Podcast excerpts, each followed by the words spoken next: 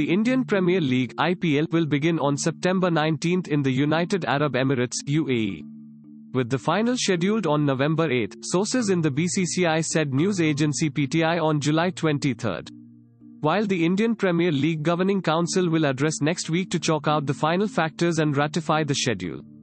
It is believed that the Board of Control for Cricket in India BCCI has informally expressed the franchises about the proposal, the PTI report indicates. Thanks for listening to the latest news Suno.